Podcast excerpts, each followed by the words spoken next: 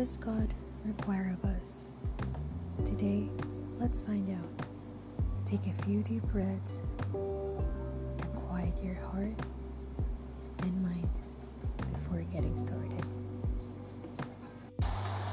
Today, simplicity.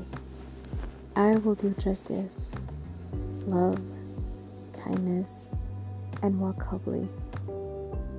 The point of simplicity is not efficiency, increased productivity, or even living a healthier, more relaxed life. The point is making space for treasuring God's own self. Jan Johnson. Lord, thank you for showing me the basics of what you require of me and what is good in your eyes. You say that I should do justice, love kindness, and walk humbly with you. That seems too simple, and yet I ask that you show me how.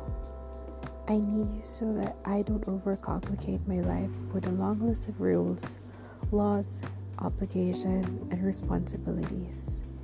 Help me to simply do what's right. Find joy in loving others and walk with you every moment of every day in joyful humility. It sounds beautiful and it's all you ask. I just need you to help me do it. Thank you, Lord. Let's reflect in these four concepts from today's verse. 1.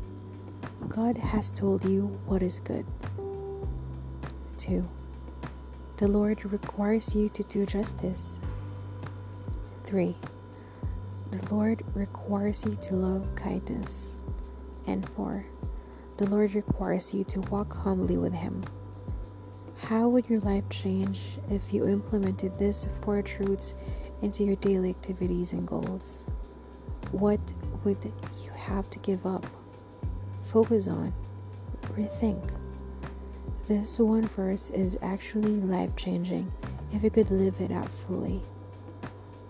How would it change you? Act. Today, choose to practice each of these concepts from Micah 6 8. You may need to write this down. First of all, find out what God means when He says to do good. Then, do one thing today that is just, or do or say something kind to someone, and then decide what needs to change for you to walk humbly with Him. At the end of the day, it might be fun to write down how your day was different because of practicing these tasks. Notice whether you feel more peaceful and satisfied, even if this is the only thing you accomplished today. By following the few things that God requires of you, your life will not only be more simple, but you will be living by godly wisdom and not earthly wisdom. Let's pray. Lord, empower me to live my life in a way that honors you. Please help me to love mercy, to do what is right, and to walk humbly with you. Amen.